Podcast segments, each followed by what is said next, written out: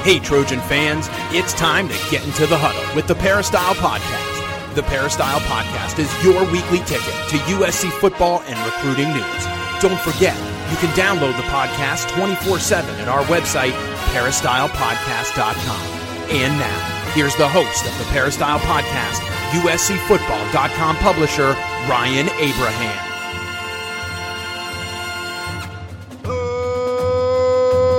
Trojan fans, welcome to the Peristyle Podcast on a Tuesday. We're going to talk some USC football with Keely Yor. Follow on Twitter at Keely is my name. We got the camp started, man. We got football camp. Training camp is going on. They're preparing for a fall 2020 season, something we never thought we would see. We're going to talk about that. We've got to talk to different players and coaches over Zoom. It's a little bit different. We're not watching practice. So we'll give you everything we've learned from watching the videos, checked out the photos, and talking to the players and coaches. If you have any questions or comments, you can always email us, podcast at USCfootball.com, or call or text us at 424-254-9141. We do appreciate any of you guys, Apple users, go out there to the Apple podcasting app, a 5-star rating, any positive reviews. That really does help grow the show. If you have a question for us, we'll put you right to the top of the show.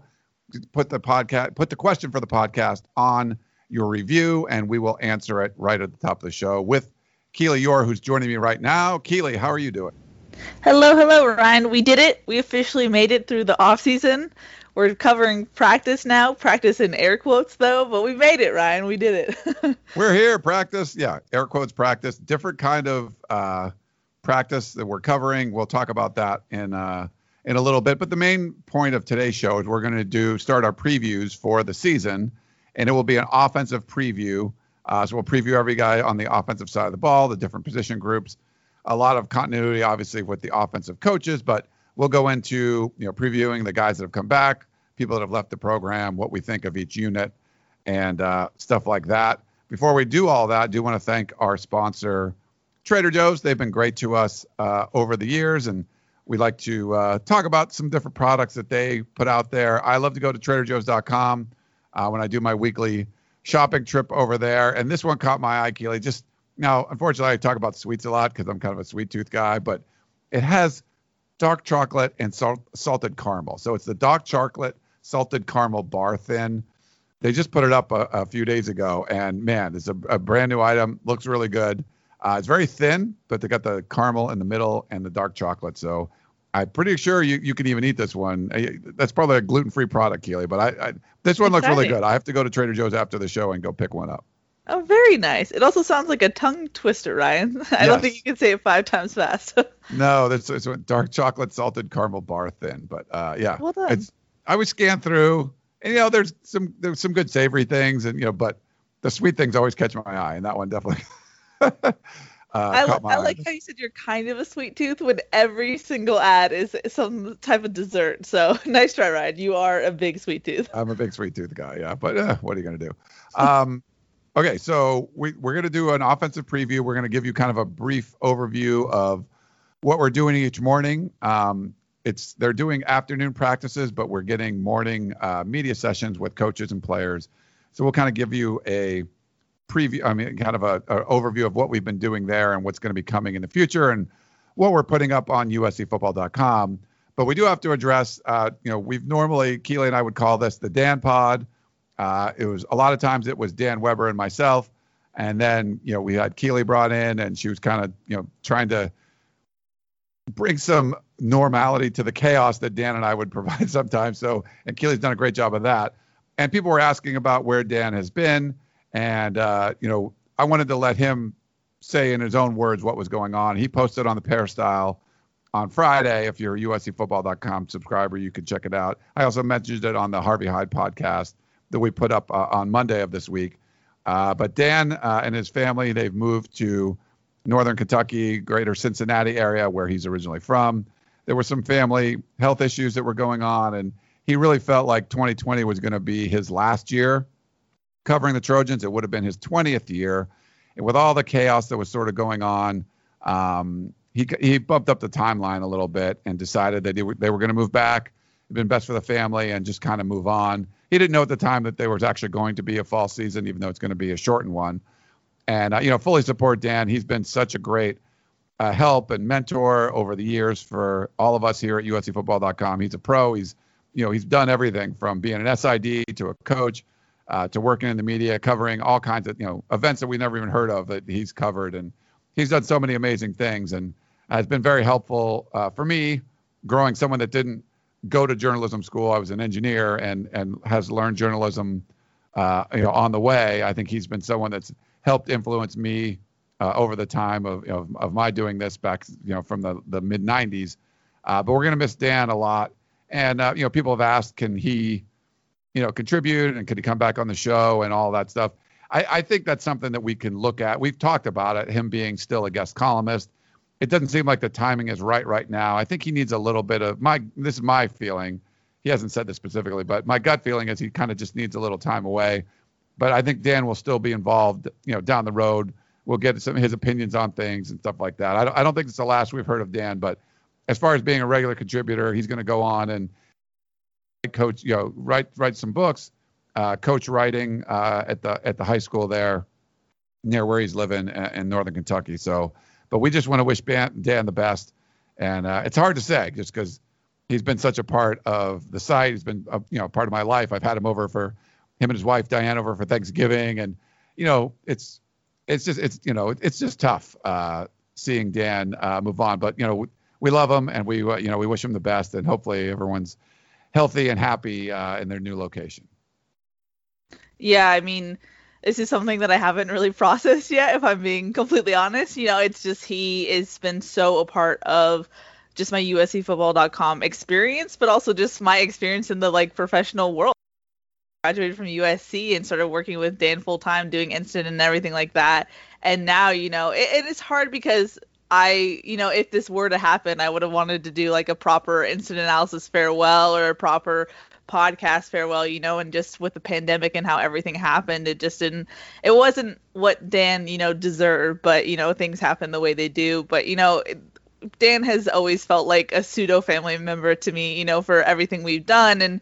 And it's just, I really don't have words, he's just helped me so much. And just, we always had such funny chemistry and it was just such a great time covering football with him. And he would see things a certain way. I would see things a certain way. And we kind of hash it out before instant and think about it and talk about things. And, it's great learning from someone with as much knowledge and experience as Dan. And it's something that I don't want to come to terms with, thinking that one day we're going to be at the Coliseum and Dan's just going to show up to do instant, But I think I'll get more closure as time comes on. But, Ryan, it's just crazy. It's just another thing of 2020 that you have to kind of just continue on and keep doing, I don't know. It's just, I don't have the words right now just because I haven't really fully processed and I don't think I'm letting myself process.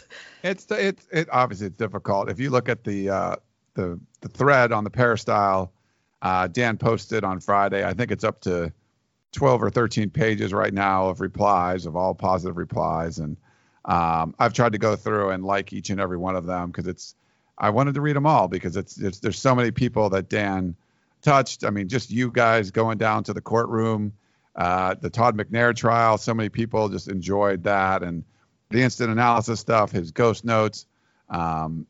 There's just so many things that, that the columns he would write, very opinionated about what was going on. And he was just such a big part of the site. And I remember when we brought him in, he was working for the Riverside paper, and then they had papers all consolidated and they didn't have as many reporters. And he was someone that I would have loved to have hired. And when I eventually did, we had talked about, I forgot, he had a stint somewhere else, I think, or something. And we both talked about it. And he was like, oh, I really would have liked to work for you then. And I was like, oh, I didn't think you would have. And he totally did. And he said some amazing things about all of us, which was great. If you guys want to go read the thread. And we can't say enough nice things about Dan. So, yeah, it's, the Dan pod is, maybe it'll still be the Dan pod. It's just, no Dan on it now.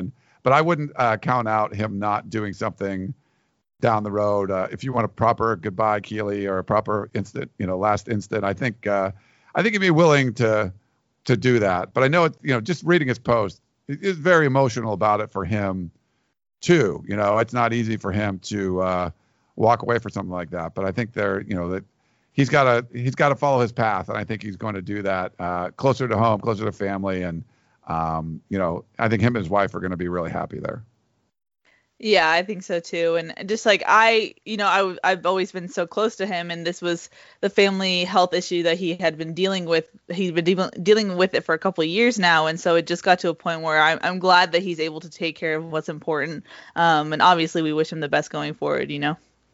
We certainly do. And, but for everyone that asked, I mean, to be honest, like I didn't know this was going to be, Dan's last season, but when, things started to come to a head and we talked and, Dan kind of talked to me about it. It made sense, but I didn't really know either. And then people were asking but I wanted Dan to be able to say, what he was doing in his own words. So I'm glad he was able to do that.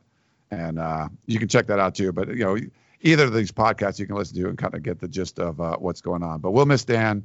And, obviously, like I said, wish him the best. And I know they're going to do great things back there, and he'll certainly be following what we're doing, and you can still see him on Twitter and stuff. He's still tweeting some things. He'll still tweet about the Pac-12 and take some shots at Larry Scott if you like that kind of stuff. So yeah, it's still the same Dan. Yeah, Dan's not changing because that's Dan exactly. Well, I wanted to shifting gears a little bit. Mm-hmm. When we talked about like ghost notes, we talked about instant analysis. It was going to be different without Dan, if it was a regular season. Well, it's significantly different because it's not a regular season. Yeah. So we have to do this where the team is practicing in the afternoon. We are getting some media availability in the mornings. And then there's a portal that USC will put up some photos, some video from the practices. Not really a schedule. It just sort of like happens. So what are we doing for USCfootball.com? Keely and Shotgun and Chris Trevino have been doing a great job getting content up there from what's going on. Shotgun sort of took over the ghost notes responsibilities for now. I think people can contribute, but it's mostly been Shotgun and Keely and Shotgun have been doing a really good job with instant analysis over Zoom and putting those up there. I highly recommend you read the notes, you watch the video. There's some really good stuff in there, and then stories going up from Chris and from all of us of what's going on, who we talked to that morning. Shotgun will put up galleries of photos, so a lot of it's a little different content than what we've been used to, and at least for now that's kind of going to be the new normal, I guess, Keely. Yeah, we're trying to figure it out. It's a little odd. We've had 3 media availabilities and USC has had 5 practices. And so usually we're getting, updates right after practice happens. You kind of get a better feel for how they felt practice went, but we're kind of getting it a day after because we're going in the mornings now, bright and early, 8 a.m., 7:30 a.m. And so it's different. It's a new thing that we're trying to figure out. It's nice being able to at least get some more info. Today we talked to Graham Harrell, Elijah Vera-Tucker, Brett Neilon. So there were new faces to talk to, but we're still trying to work through it. It's usually we would get Graham Harrell in one scrum and then move on to the players, but now it's all 3 of them at once. So you got to choose your questions wisely, but, it's nice to have some access, but hopefully going forward, USC says that they're trying to figure out a way to let media on campus and to see things. I think it would be nice. They could get practice at the Coliseum, and we could also go to the Coliseum and watch as well, spread out. So hopefully we can get some progress on that front. But yeah, it definitely looks different in 2020. A lot of Zoom pressers and trying to, you mentioned the photos and the video, Ryan. Shotgun, Chris, and I put on our detective hats and tried to look at every single angle, every little blur. Okay, what is this person doing? What can we take? Is that an injury there? And I actually found out some injuries just by watching the videos over and over again. So it's interesting trying to cover this team in 2020. And part of the issue is, and Clay Helton talked about this, I think, on the media availability on Monday, it's not like the whole team is on the same practice field either. He mentioned 4 different practice fields, which seems a little difficult to do, but, in groups of 75, it's not just players, but there's any support staff that's out there, coaches, things like that. How would something like that work? But they could have a pretty big group over at the Coliseum, I would think, and be able to have the cohorts of 75 or less and have some sort of scrimmage that, media could attend. I think something like that would be really cool. But yeah, there's logistical issues for the coaches as well. We just got word today that Stanford's allowed to practice on campus now, so they're just getting started. But, you know, for any of the California schools, you have to figure out a way to only have groups of 75 where normally you would have more than that for your practice. Yeah, so Clay said that he's probably going to lose like 10 pounds going from field to field. And I tried to figure out, like, how are they doing this? Because you could probably do Dado, Howard Jones, and Cromwell. Are they counting the other field as a field? I don't know. But they're still jumping through logistical hoops trying to get everything going in a pandemic. If you see the photos on the site, you can see that all the coaches are wearing masks and gloves. And it's a different look for everyone involved. Yeah. It's definitely a different look, and we're getting adjusted to it. So hopefully you guys are enjoying the content, what's been going up, and we're putting everything we can into this. It's definitely different. It's different without Dan. It's different without being able to be there. It's just a lot of different for 2020. But we do have football coming up, and so we're excited about that. And we want to preview the main part of the show today. We wanted to give a preview of the USC offense. And certainly, with Graham Harrell coming back, such a successful offensive system last year, we wanted to kind of go into depth on some of the different position groups and some of the different storylines we're looking at for 2020. But, the schedule is a lot easier. So many dudes returning. Elijah Vera-Tucker comes back. You got Kedon Slovis. You got a bunch of, wide receivers. And it just seems like, Keely, this is set up to be a really special year for the USC offense. Yeah, it definitely looks like it, but I'm still cautious. This would be where I would say, let's see a couple more practices and then I can put some input. But obviously I'm not seeing practice, but year two, that's something that Graham Harrell and John David Baker, who came with Harrell from North Texas, they always said the year two is where you make the jump. And we kind of asked Kedon Slovis about it too. And he said, I'm already feeling like I'm more comfortable in the system. The wide receivers are getting better chemistry. So that's what I'm curious about. What does this offense look like in year two? Because if you remember the second half of the season, Kedon was putting up tons of passing yards. Now, granted, USC had running back injuries, so they really had to sell out for the air raid. But, it's from everything we heard, this should be good. It's just USC's offensive line, that's still a big question mark. And that's something that if we were at practice, I would be watching like a hawk, because I really feel like USC's offensive success is on that position group. I know Graham Harrell seemed pretty excited about the offensive line. We talked to him this morning. I mean, he was pretty like, they're great. They're awesome, and especially with Elijah Vera-Tucker coming back. So I think he's just really happy that AVT is back. Oh, huge. I mean, that's the thing. He was kind of a linchpin. He was the guy who had the most experience, arguably the most talented offensive lineman. And now you have a guy that you can potentially plug in that important left tackle position. So if you didn't have him back, now you're really scraping the barrel for, okay, who can we put at that left tackle position? Do we now use Justin Dedich as a guard? Do we kick out Liam Jimmons to left tackle? There would be a lot of much more question marks rather than you have AVT. You're not replacing three guys on the offensive line. You're only replacing two. Yeah. Well, let's get into it. You want to just go through like the different position groups first? Sure. Let's do it. So I guess I want to start with the offensive line, since that's where the concerns are. Keely put together a wonderful chart. Do you want to go through the line items? You want me to go through? Or how would you like to do this? I can go through the line items. So first off, with departures, obviously Austin Jackson left for the NFL. Drew Richman also graduated, and then you had Jacob Daniel graduate and Clayton Bradley enter the transfer portal. So those are bodies that are gone. But USC did add a big class of incoming freshmen. You have Jonah Monheim, Cortland Ford, Kedon Slovis, Casey Collier, Andre DeWork, and Andrew Millick. So those are the six incoming freshmen.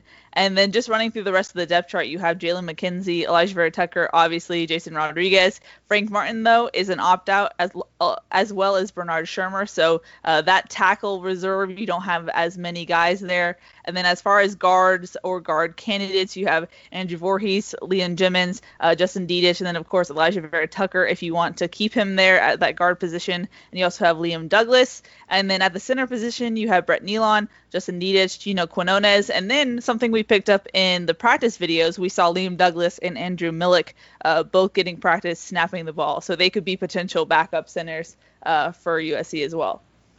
Yeah, and I think there's, I mean, they talked about, you know, being able to play multiple positions, especially because you might have guys, you know, out for COVID reasons and all these other things. So depth can become an issue that way. You want to cross-train people, but some of those guys, you know, they've listed like, you know, the Liam guys like Liam Douglas or Liam Jimmons could potentially be offensive tackles as well.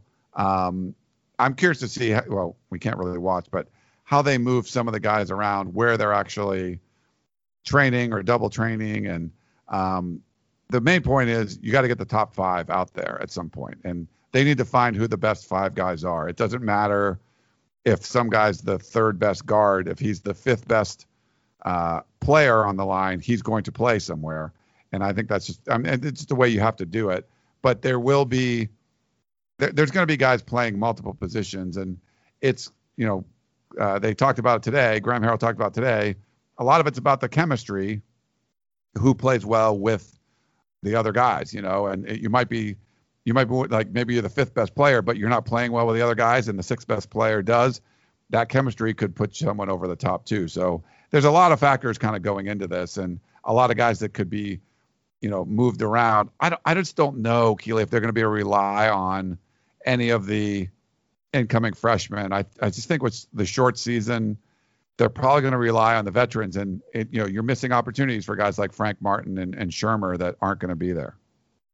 Yeah, see, that's something you would think. I definitely thought that until we heard from both Clay Helton and Graham Harrell, who mentioned that they might have to use freshmen this season. So it's one thing you think logically, okay, you're not going to rely on your incoming freshmen, but then you hear the coaches say that. And Clay Helton did say that Jonah Monheim and Cortland Ford are standing out so far. Jonah Monheim was a guy who I saw a couple times while he was in high school, and he was just a bully. You know, he was just pushing kids down. And obviously when you're a four-star prospect, D1 prospect, you have an easier time in high school, but he was someone who looked like he was better developed coming into college. And then Cortland Ford, he was the one who everyone had circled on that commits list, that he was the guy that might be able to get the earliest playing time. So the fact that Clay Helton spotlighted them in one of his press conferences, I think, is notable. But when just analyzing the footage, the practice footage, and kind of what we know, it looked like there's two really different iterations of the first team offensive line.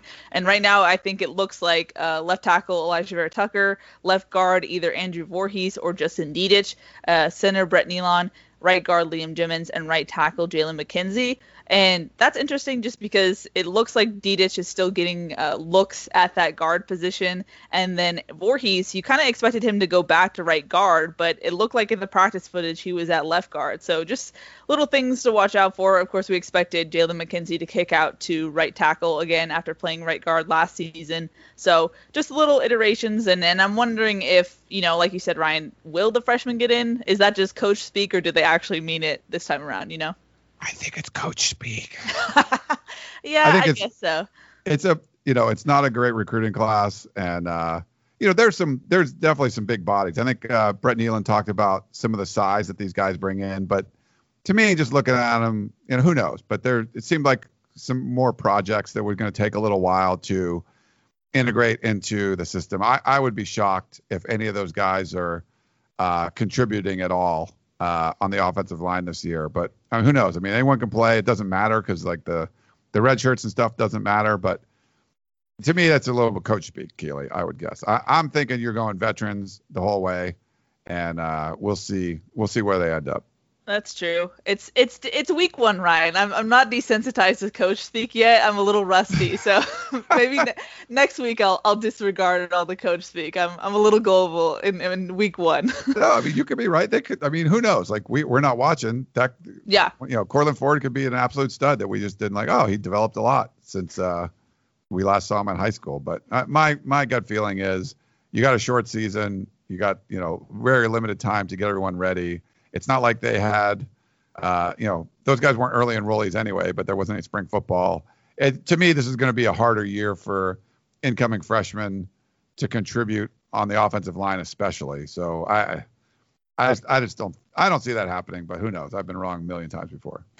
The interesting wrinkle, though, is that when we mentioned the whole four fields thing, they're two spotting. So a lot of guys across all positions are getting probably more reps than they would normally in practice, just because they're in their own area doing reps instead of waiting for the guy in front of them to do a rep and then they do a rep, you know, because they have to spread out so much and have that distance. So maybe we could see some more development just because of the way that the unique way they have to practice this season. Who knows? And I know Clay Helton has said many times that you want to have guys ready because between injuries and a positive COVID test, you might need to field some guys who you normally wouldn't. So we shall see in that sense. Yeah. You want to move on to the running backs? Sure. Running backs is pretty straightforward. There were no departures after 2019, and there were no additions. So if you're looking at the depth chart, it's Stephen Carr, Vavae Malepeai, Markese Stepp, Keenan Kristen, and then I think he was a walk-on, now scholarship player, Quincy Junty. Yeah. So he was given a scholarship, right? He was a walk-on, granted a scholarship. But those are usually on one-year deals. I think he got injured. Shotgun's on the Quincy Junty beat. That's all I know. I'm not the girl to ask for that one. We'll see what happens there. But it's not this would have been a good class to bring in a running back, I would say, right? Especially what happened last year. Exactly. So this is one of those, you look at the offensive line, you're like, yeah, there's no five-star tackle that came in to at least push anybody for one of those tackle spots that opened up. There's also no five-star running back that's coming in to help, a banged up Vavae Malepeai, who didn't practice in the early part of the camp because he had a hamstring injury. You've come from the knee injury, Stephen Carr, who's been banged up, Markese Stepp, who's had the, issues. And there's a lot of potential for injuries and missing time and missing practice time. It would have been good to have, under this additions, none should be at least one, I would think. And that didn't happen. Of course.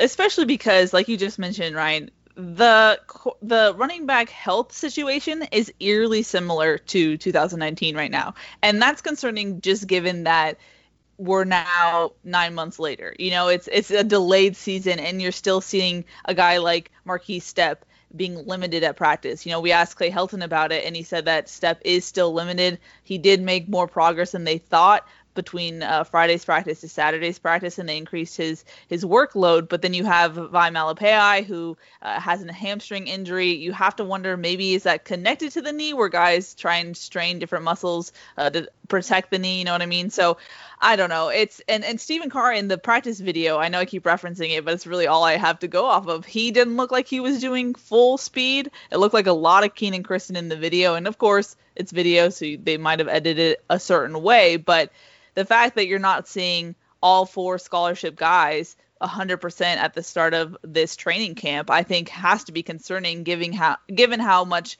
just the injuries lingered in 2019 and how much USC had to adjust their entire offensive scheme to just the lack of depth and the lack of health at that running back position.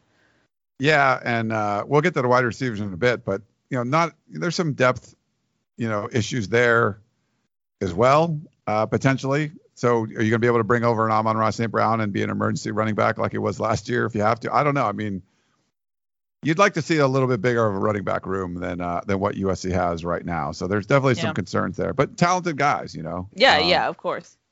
I mean, the fact that Kristen got to play as much as he did as a true freshman when they really wanted to redshirt him, that's a great opportunity for him. So, and these are different. A lot of these are different guys than what what you'd see in this offense typically, right? You don't see guys like Markese Stepp. So it's been an adjustment, I think, for the coaches as well, trying to figure out what they need to do and, what's really the role here. Clay Helton talked about he wanted to play the 20 personnel sometimes where you would have no tight ends and two running backs and three wide receivers.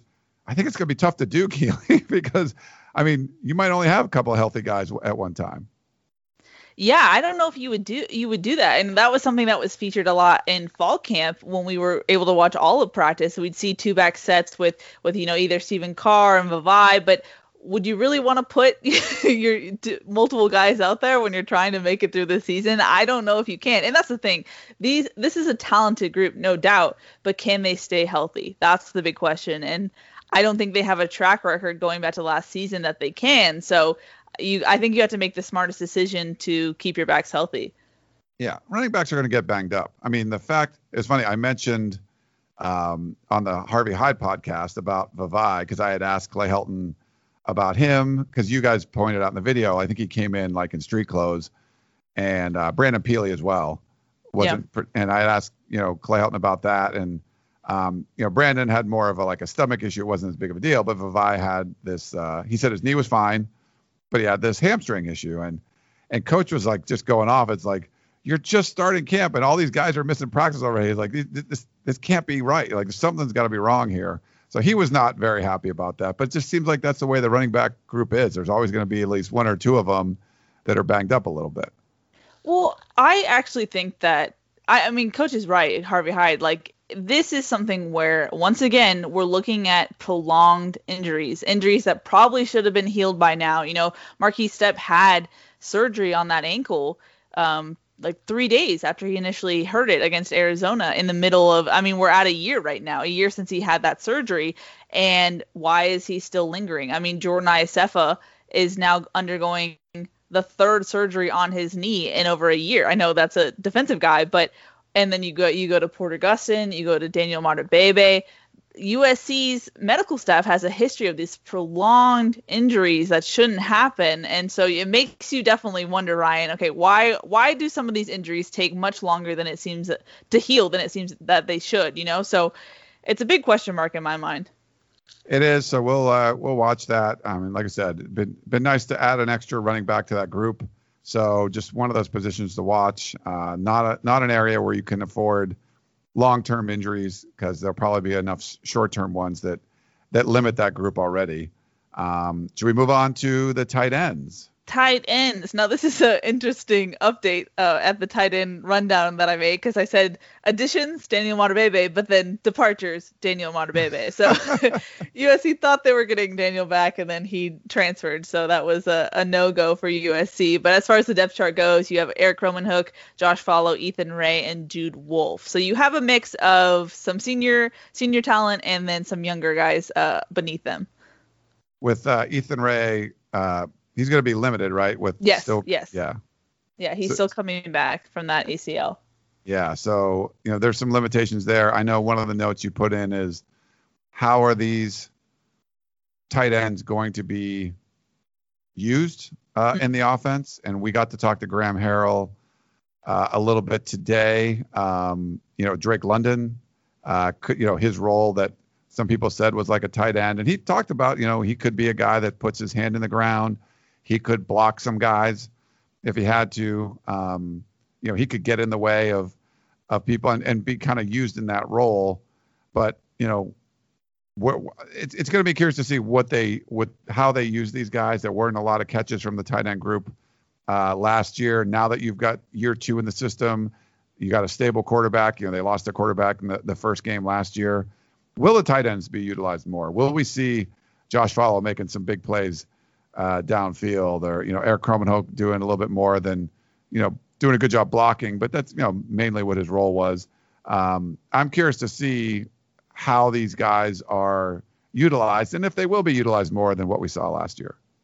Yeah, I was really curious about that too, Ryan. And Harrell kind of showed his hand a little bit today in today's press conference, because the way he talked about Drake London, it was reminded me like the way he talked about Kedon Slovis when the depth chart came out in fall camp last season, when it's like, okay, Kedon Slovis was named the #2 quarterback, and you have the offensive coordinator just just saying glowing things about a player. That's what it reminded me of when he talked about Drake London, because in the second half of the season they started using Drake London a lot, and it made you wonder, okay, are they doing that because they're really selling out and going 4 wide because of the running back injuries? Are they going to want to go back to a more traditional tight end role coming into this season?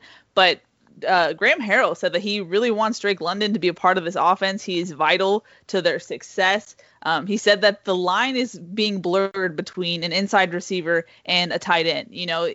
They're kind of one and the same. And he referenced the NFL with Travis Kelce, and so it seems like Drake London is definitely going to be that inside receiver, pseudo tight end type of role going forward.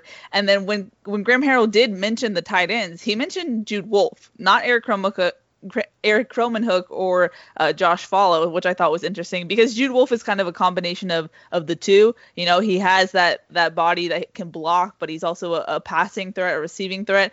So it's just interesting. I don't know what they're going to do with the tight end role going forward, but you can tell that Graham Harrell really likes Drake London, and maybe he might have give the tight ends a run for their money.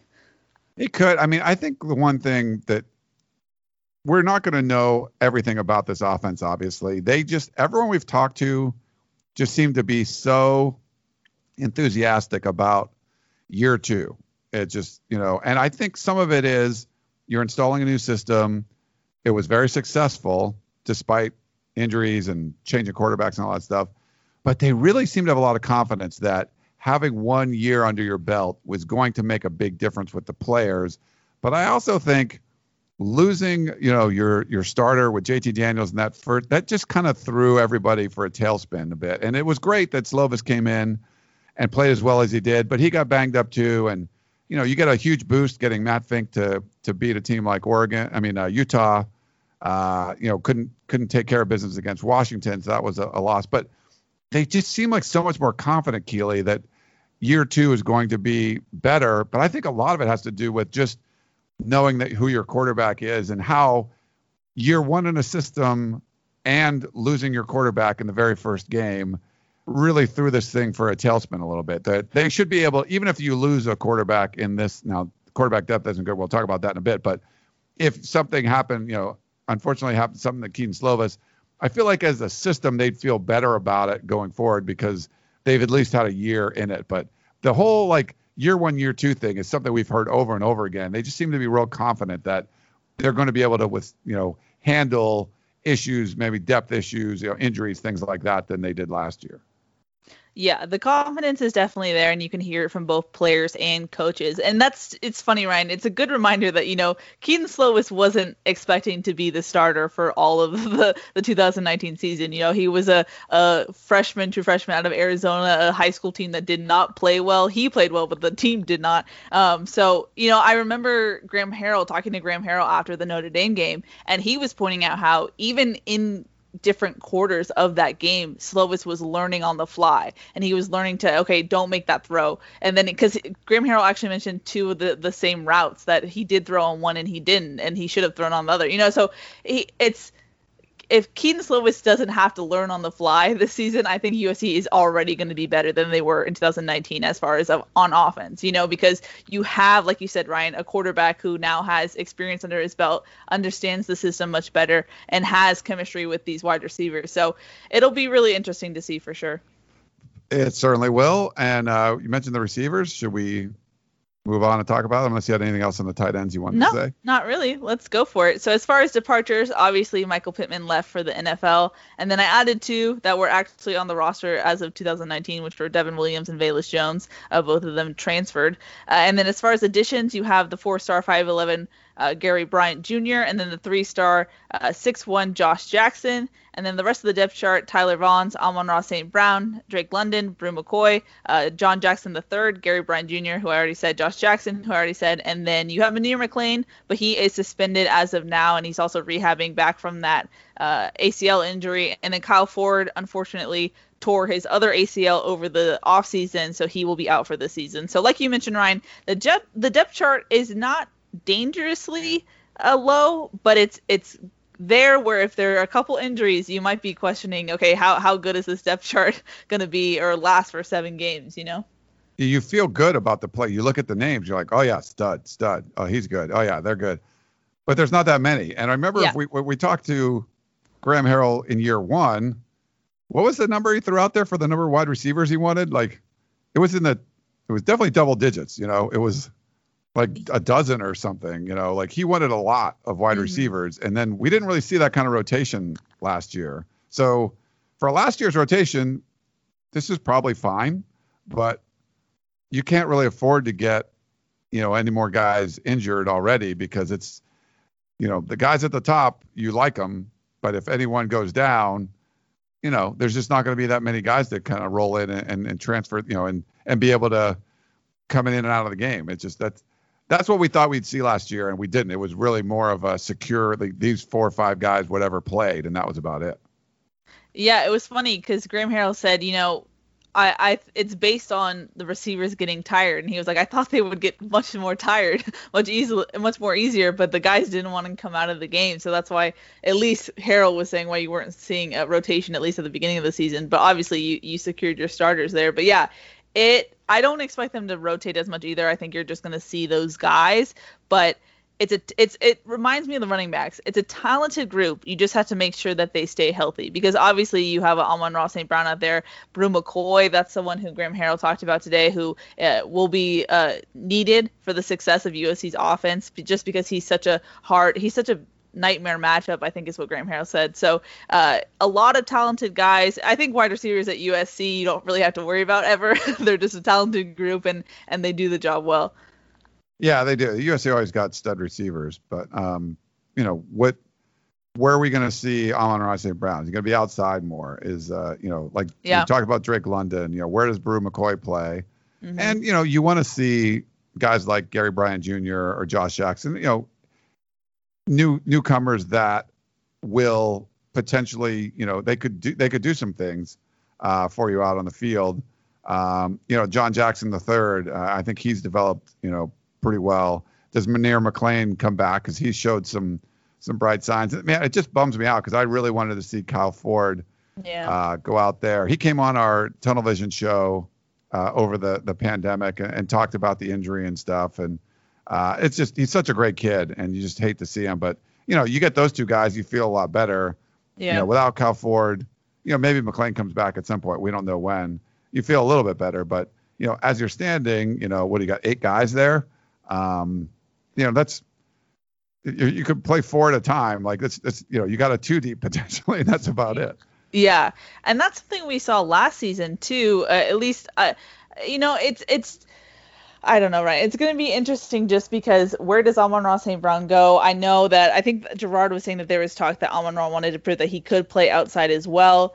Does that mean Gary Bryant Jr. automatically goes into the slot? You know, this is something where you really just want to see practice and see, because the thing that USC always touts is, oh, well, our wide receivers can play anywhere. It doesn't matter. You're not just solely a slot receiver, et cetera. So you want to see practice and see how they're moving guys around and how they've come along. So it'll be interesting to see.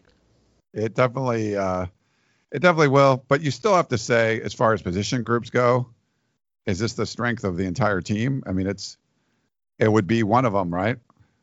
Oh, without a doubt. Like I said, USC and their wide receivers, I don't think that's anything you need to worry about. That's definitely, I mean, Clay Helton said, and you know, always a grain of salt with what Clay Helton says, but he said that Amon-Ra St. Brown looks just as great as he's seen him since he's been, you know, recruiting him. And he is just, there's a sense of urgency for greatness, he said, with Amon-Ra St. Brown. And you can kind of see it in the clips we've seen as far as practice footage. And you just expect Amon-Ra to just be a college professional, if that makes sense. He always comes out to work. And then Tyler Vaughn, you know, this is his last shot. Do we see him kind of go to the next level, or have we seen all that we know of for Tyler Vaughn's? You know, Bru McCoy, that's a guy who, finally, he was going to have spring camp, a full like type of camp practice to get under his belt, and then the pandemic hit, and then you have this long offseason. He's finally getting back to the field. What do we see from him? I think Gavin Morris put like a one-handed catch that Bru had on his Instagram. Yeah, that was crazy. So it's just such a talented group. And Drake London, you know, he finally came on at the second half of the season. What does he look like now with a year under his belt? How much has he progressed? So there's a lot of open questions, but nothing concerning, if you will. You know, like the offensive line, you're like, okay, what's that going to look like? Whereas the wide receivers is just like, okay, we know that they're good to a certain extent, but how good can they be? We had a question on Tunnel Vision about like Tyler Vaughn setting the USC records, and I didn't really look closely, but I think Shotgun pointed out that if it was a full season, he would have had a shot like to have a good year and break a bunch of the records, but it's going to be tough with only 7 games. But he could come back one more year, right? I mean, there's no, this year doesn't count. So he could break all the records by coming back in 2021. Wow, that's true. He could like cheat the system in that way. Yeah. So get some more catches out there. But he's my boy, so hopefully we see him do some good things. This won't take long. Quarterbacks. Quarterbacks. So you have your departures. Obviously, JT Daniels transferred to Georgia. Still hasn't played at Georgia, which is interesting. And then, obviously, Jack Sears transferred at the start of 2019. USC did get an addition in a grad transfer walk-on in Mo Hassan. He's 6'3", 205. He's a transfer from Vanderbilt with one ability left. He did see some action in 6 games, and he had one start in 2019, which was a 21-14 upset over Missouri. So he has some experience, and on the practice footage, he looked like a legitimate quarterback. He didn't look like he was this like wafy guy who's never really played it down in his life. So at least you have someone there. And the reason I'm saying that is because the depth chart for quarterbacks is very thin. It's Kedon Slovis and then Matt Fink. That's all you have. And just knowing how much the quarterback came out of the game 5 times in 2019, that's something that UFC obviously needs to fix in 2020. You don't want to put your quarterback in that much harm's way. So obviously, if you're a USC fan, you're crossing your fingers and toes that your quarterback stays safe, because you have Kedon Slovis, you have Matt Fink. If it comes down to Mo Hassan, I think you're in scary times. Yeah, 5 times quarterback coming out of the game. You only got 3. That's you better hope that they're coming out briefly, yeah. And not for a long period of time.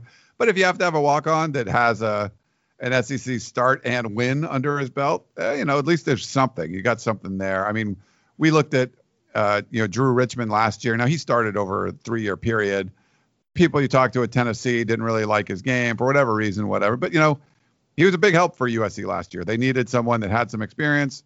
He ended up starting at right tackle and playing pretty well there. So if it comes down to that, at least, you got somebody that's been out there before and seen action. So, Matt Fink's going to have some confidence. He got the win against Utah last year. You got something, but Kedon Slovis is your guy. It's only 7 games. You got to hope that he stays healthy the entire time. If he does, he can put up some pretty big numbers for that 7-game stretch. If not, that's going to be. If you got to go to Matt Fink or Mo Hassan, I mean, it's just going to be rough. But it's only 7 games, so you just got to figure out a way to keep those guys healthy.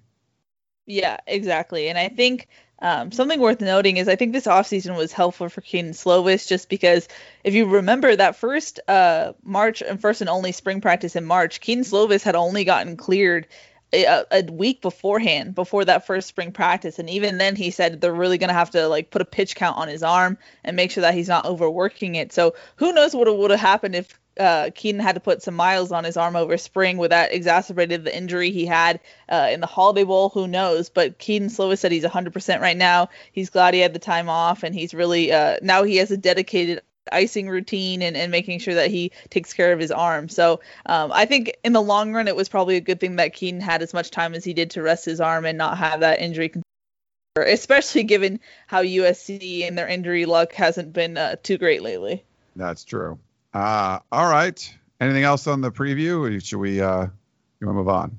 I don't think so. I mean, just, we're looking at the starting 5, who's going to be that offensive line, what's it going to look like, obviously keeping your quarterbacks healthy, keeping your running backs healthy, how are they going to use the tight ends, how are they going to utilize them, and year 2 for Graham Harrell, what does that look like, and does it live up to the hype that they're giving it, Yeah, it's definitely going to be what you want to watch, and if USC has a lot of success, it's going to be because they're putting up a bunch of points, I would guess, with this offense.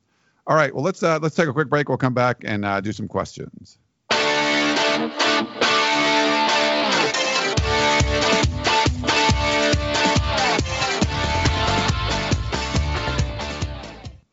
Introducing the Two-Way V4, where groundbreaking fuel cell technology meets fresh foam cushioning for the ultimate performance. With fuel cell, each step feels explosive, delivering unparalleled energy return. Paired with fresh foam, experience maximum comfort throughout the game. Its lightweight textile upper offers support and breathability without sacrificing agility. Whether you're hitting the clutch shot or locking down the opposition, the Two-Way V4 gives you the tools to play at a high level. Learn more and purchase the Two-Way for yourself at NewBalance.com. This episode is brought to you by Progressive Insurance. Whether you love true crime or comedy, celebrity interviews or news, you call the shots on what's in your podcast queue. And guess what?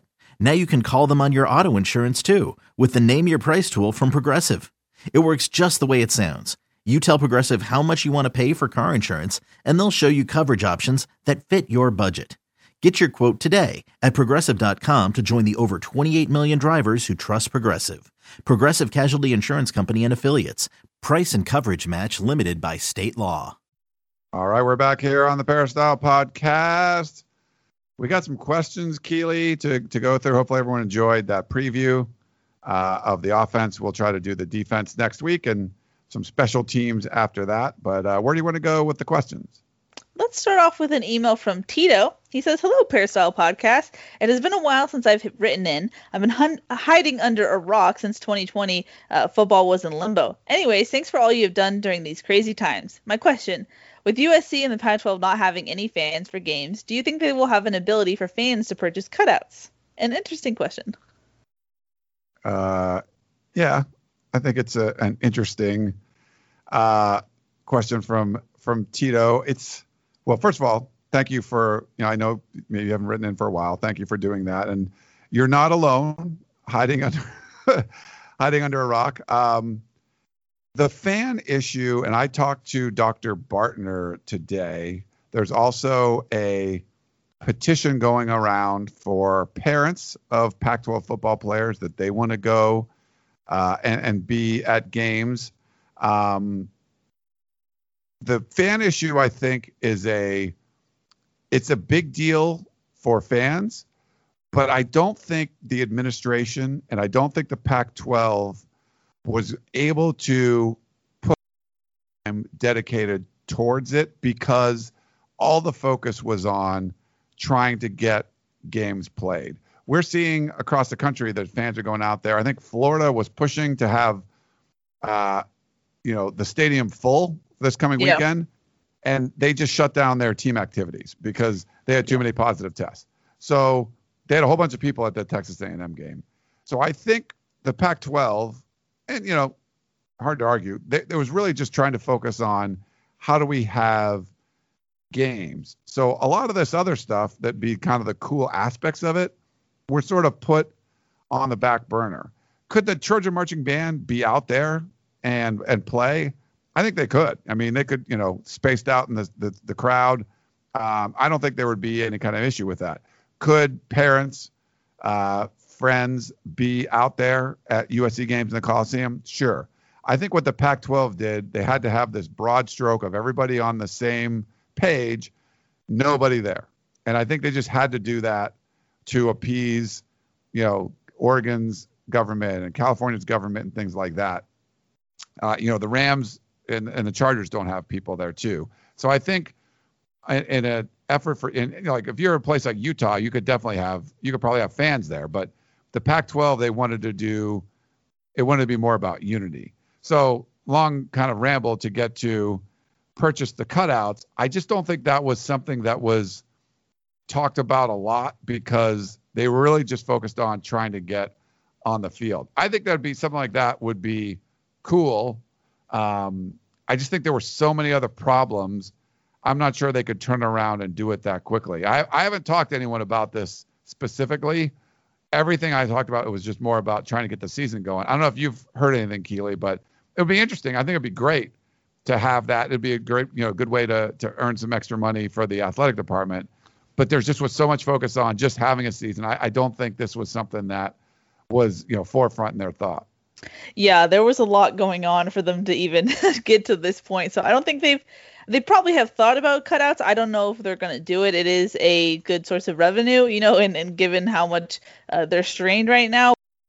And I was hearing that too, where, of course, there are schools in the conference that could have fans if they wanted to. And if you remember in the first the modified schedule, the second schedule that the Pac-12 came out with, they said it would be up to each school as to whether or not they would have fans. But now in this reboot, the 3.0 schedule that the Pac-12 released, they just really wanted to focus on unity. And they just said, no fans across the board just because, Oregon and California are struggling on that front. So long story short, yes, no fans, unity, and not sure about cutouts. Yeah. Well, I'll ask around, Tito, and we'll see what we can find out. But haven't heard anything about something like that. Mm-hmm. But we do know the parents want to come out. I do the ArtCast with Dr. Bartner, and they were told it's just a Pac-12 decision that the band couldn't be out there. So it's bad. The 33 straight years of every game the Trojan Marching Band has been to. So that streak's going to come to an end. Wow, that's crazy. I mean, the pandemic, it kind of is a good excuse, I would think. Yeah. Yeah. So we have an email from our buddy Dan, class of 1962, but he has a different name for this email, or for this question, and you'll see why. He says, "Hi, Keely and Ryan. I'm going to be Danny Downer for this comment and question. In my estimation, the Pac-12 under Larry Scott will never be in the college football playoffs without an undefeated Oregon or USC. The playoffs have become a Big Ten, Clemson, and SEC regional championship. If USC, Oregon, Washington, and possibly if ASU want to be in the playoffs, they will need to either go independent or join one of the three conferences above. Pac-12 After Dark, Friday night games, 9 a.m. games are all indicators of the irrelevance of the Pac-12 as a national power. We saw what happened to USC with the Reggie Bush debacle when USC fielded championship teams, and the Larry Scott Pac-12 did not support their flagship school, and their irrelevance followed. If USC rose to the top again, Larry Scott would not support them in his quest for parity to keep his position with support from the lesser schools. If USC ever wants to be a national champion, they need to leave the Pac-12. Your thoughts? Danny Downer, class of 1962. Hey, Danny Downer. Now, I don't agree with you there. First of all, you don't have to worry about Larry Scott too much longer, so he'll be gone. So that's a good thing.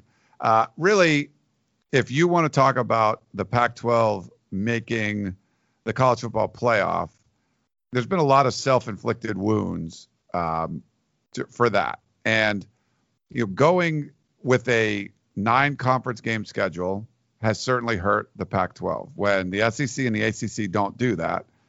And, the team's not being very good. USC not being very good doesn't help the Pac-12. USC's a flagship station. They need to play better. If USC's good, though, they're going to get consideration. And that's just the brand that USC has. It doesn't matter if they're in the Pac-12 or not. But the Pac-12 has done things to hurt itself. Losing big out of conference games to start the season, Washington and Oregon, and when they were on, close to the top or on top, going out and losing the neutral site games to Auburn, or USC going out and losing, getting smoked by Alabama. All those things contribute, but I don't think you have to leave the Pac-12 to make the playoff. We've seen Washington make it. We've seen Oregon make it. I think you still can't. USC, if it was any good, USC would still make the playoff. Like a one-loss USC, I think would have a really good shot of being in, mostly because they probably have a win over Notre Dame and some other good out-of-conference team. But if you're going to be serious and try to make it as a conference each and every week, you need a more even playing field. And the 8 conference game schedule versus 9, to me, is a really big deal. It's just not something that you can overcome. And if you don't have a Clemson, there's no elite team like that, and not having a Clemson in your ranks, I think that matters. So yeah, to me, it's not like something that you need to leave the Pac-12 to make the college football playoff. But so I talked to Dave Bartu, who's he runs the college football matrix and a lot of analytics and stuff. He says, if, for as far as that goes, that the numbers are stacked against a 12-team conference with 9 conference games. Very minimum, he says, if the playoff stays at 4, the Pac-12 would have to go to 8 conference games and to up the number. It's just tough when you have 12 teams and also 9 conference games. The SEC has 14 teams and 8 conference games. You're not getting Alabama and Georgia to play all that often. They play this year. They're playing this weekend, which is great. But, USC and Oregon or Washington, they're playing all the time. They're playing a lot. You're only missing 2 games a year. And in the SEC, by only playing 8 conference games, you have teams that go 2-8 in conference. I'm sorry, 2-6 in conference, but still make a bowl game. And then Alabama has, we have 9 bowl teams on our schedule. One of them's, Arkansas, who's 6-6, and one they beat Vanderbilt and Ole Miss or something, and that's it. So it allows you to kind of inflate you know, your rankings by having a lot more teams that are making bowl games.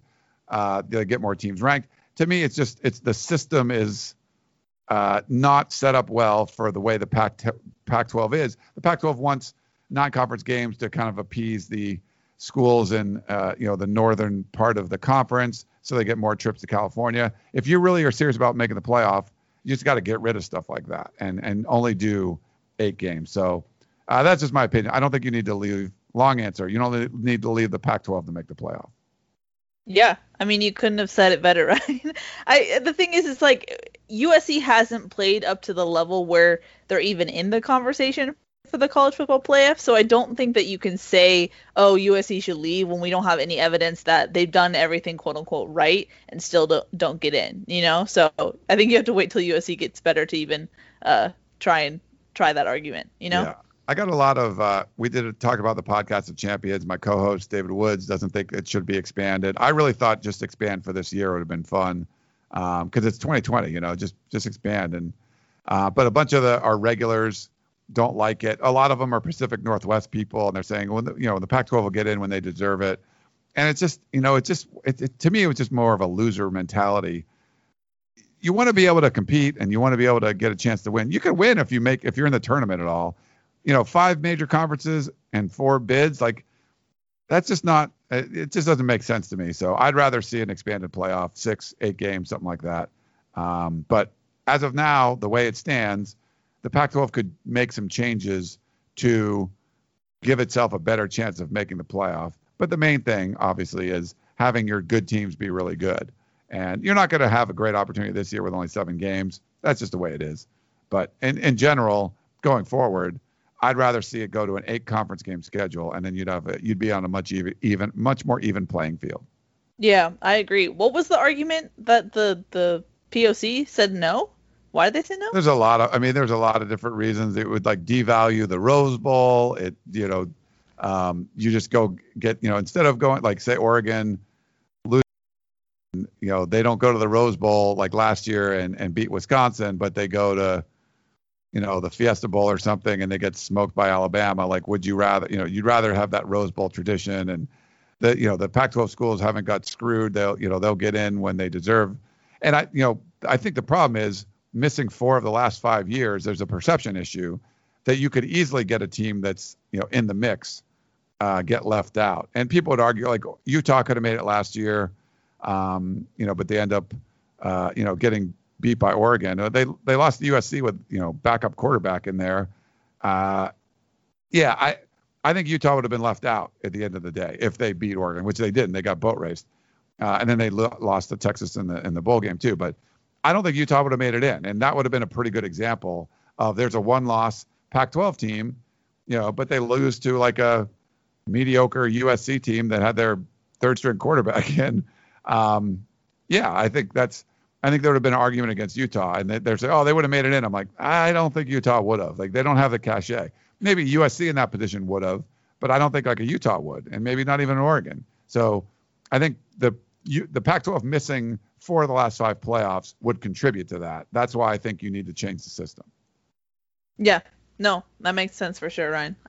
You covered it all, so are you good with moving on to the last question? Okay. Yeah. Okay, so our final question comes from John and Brea, who says, for Ryan and Keely, hi all, an interesting fact. If the Pac-12 continues with the future schedules as written, by the time USC travels to Oregon in 2023, it will have been 8 years since the Trojans last played in Eugene, and 2023 will be 8 years since the Washington Huskies last played in the Coliseum.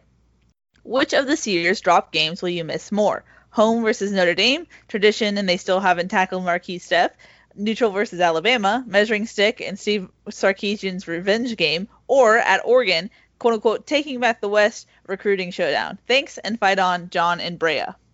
Ooh, good question. Yeah, I mean, that's a good question. Yeah. So I guess it depends what perspective you're coming at this from. Like, personally, yeah. I think I'd pick Oregon personally, because I wanted to go up there and see if USC could bounce back from the trouncing they took in the Coliseum. But I mean, as far as importance for USC, might just be Notre Dame because of the tradition and everything, and that's a home game. Like, that's I don't think Alabama was super winnable. I don't think at Oregon would have been super winnable, but Notre Dame at home, I think, could have been, you know. So I think if you're USC, that's the one you probably miss the most. It could be a kind of a measuring stick-ish kind of game. But personally, I think I'll go with the Eugene game at Oregon. What about you? Yeah, I think I would say at Oregon too. I think Eugene is pretty, and it would be interesting to go back and cover that game. I think for USC, if we're talking about USC who wants to be in the college football playoff conversation, probably Alabama, because that's going to be your biggest measuring stick, more so than Notre Dame. But for tradition-wise, I could see Notre Dame. I'm very indecisive, Ryan, so this is not a great question for me. No. I think I'm going to go Oregon for USC, Alabama. All right. I mean, I think it makes sense, obviously, because Alabama, and they look really good this year.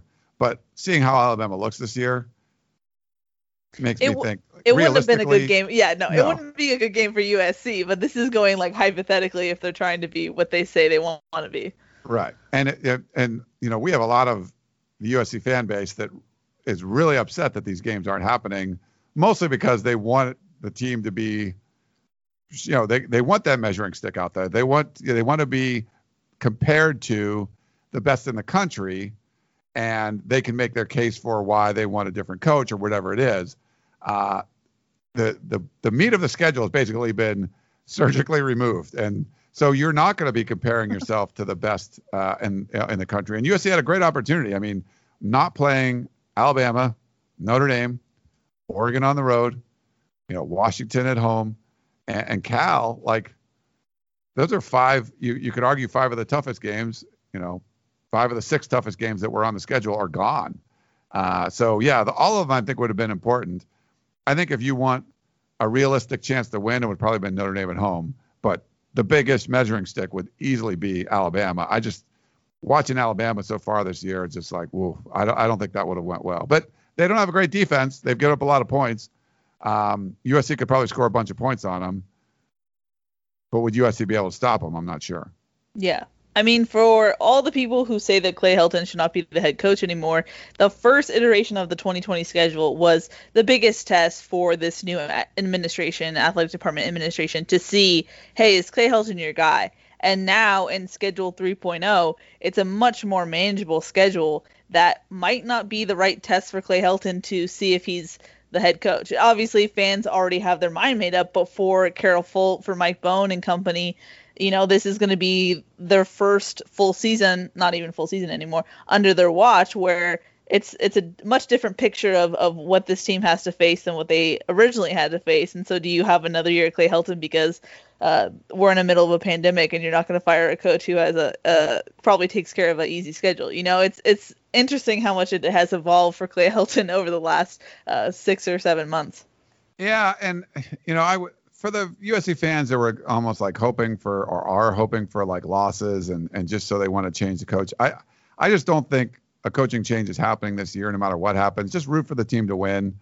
I think everyone knows this isn't like the big measuring stick year. It's not a hard schedule. USC should easily be at least 5-1 through the first 6 games, if not 6-0. I know you're trying to prove a point or whatever. I would just, you know, I just don't think with the pandemic, with the financial restrictions and knowing what we know about the contract that he signed from the previous administration, I don't think there's a lot you can really do. There's room for this team to win. Just go out there and win. No one's going to say, oh, USC went 6-0. They're amazing now. Like, you know, this is not a hard schedule. Like, this is not a team that should be flirting with a losing record or a .500 record. Like, this really should be at worst a 5-1 team. Just, you know, looking at the roster, I'm going to put up a story later today on the talent composite. USC still has, according to 24/7 Sports, the most talent in the Pac-12. You're playing the bottom, you know, who the least talented teams in the Pac-12 outside of like ASU and maybe, you know, Utah. That's who you're playing. You should win all those games. So yeah. There shouldn't be any excuse of why you're not, but I don't think rooting for them to lose is going to be very helpful because I don't think there's much you can do anyway. It'd just be more depressing. Yeah, I think so too. And the thing is I get the sense from this new athletic department that they are much more aware.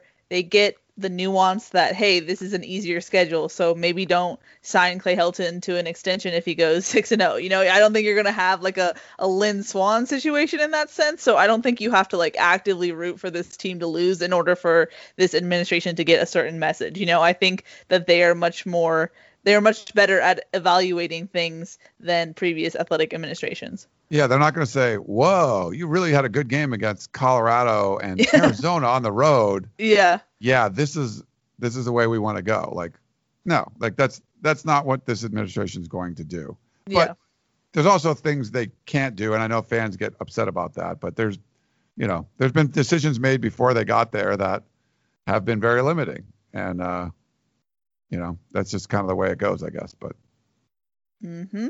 all right. Well, I think that's all we got. Yep, that's it for now.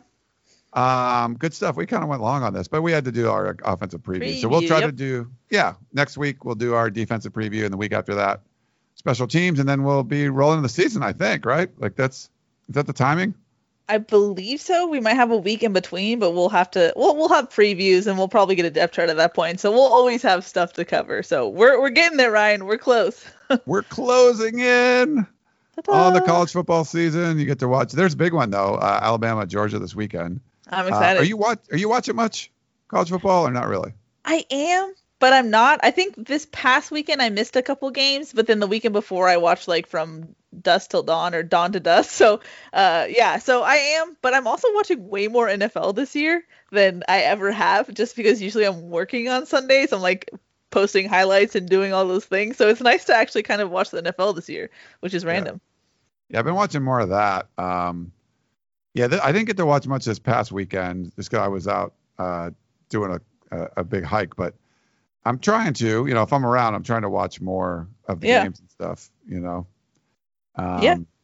But that, like I said, a couple weeks or a week and a half from now, when the Big Ten starts, it's going to be tougher, you know, to see the Big Ten out there playing, and the Pac-12 still be 2 weeks away. Is like, it's going to be, that's going to be a tough one to stomach.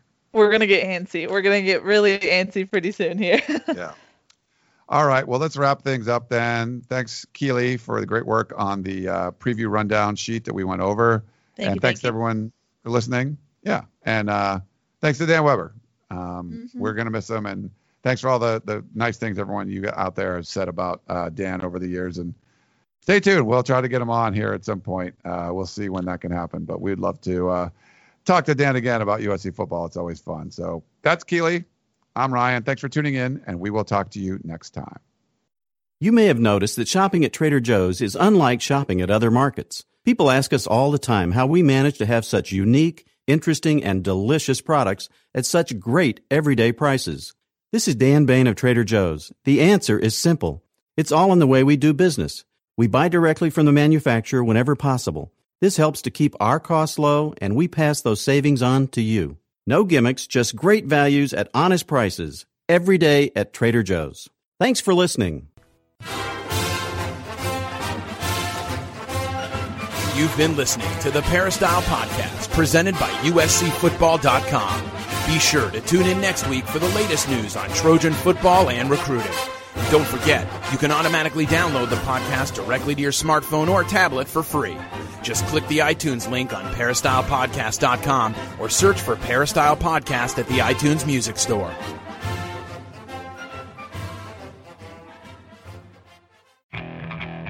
Okay, picture this. It's Friday afternoon when a thought hits you. I can waste another weekend doing the same old whatever, or I can conquer it. I can hop into my all-new Hyundai Santa Fe and hit the road. Any road. The steeper, the better.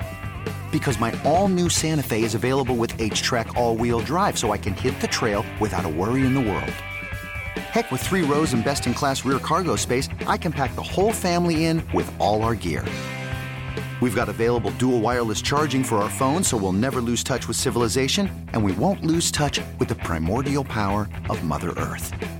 So which is it? Waste the weekend or do something a little more epic? And conquer it in the all-new Hyundai Santa Fe. Visit HyundaiUSA.com or call 562-314-4603 for more details. Hyundai. There's joy in every journey.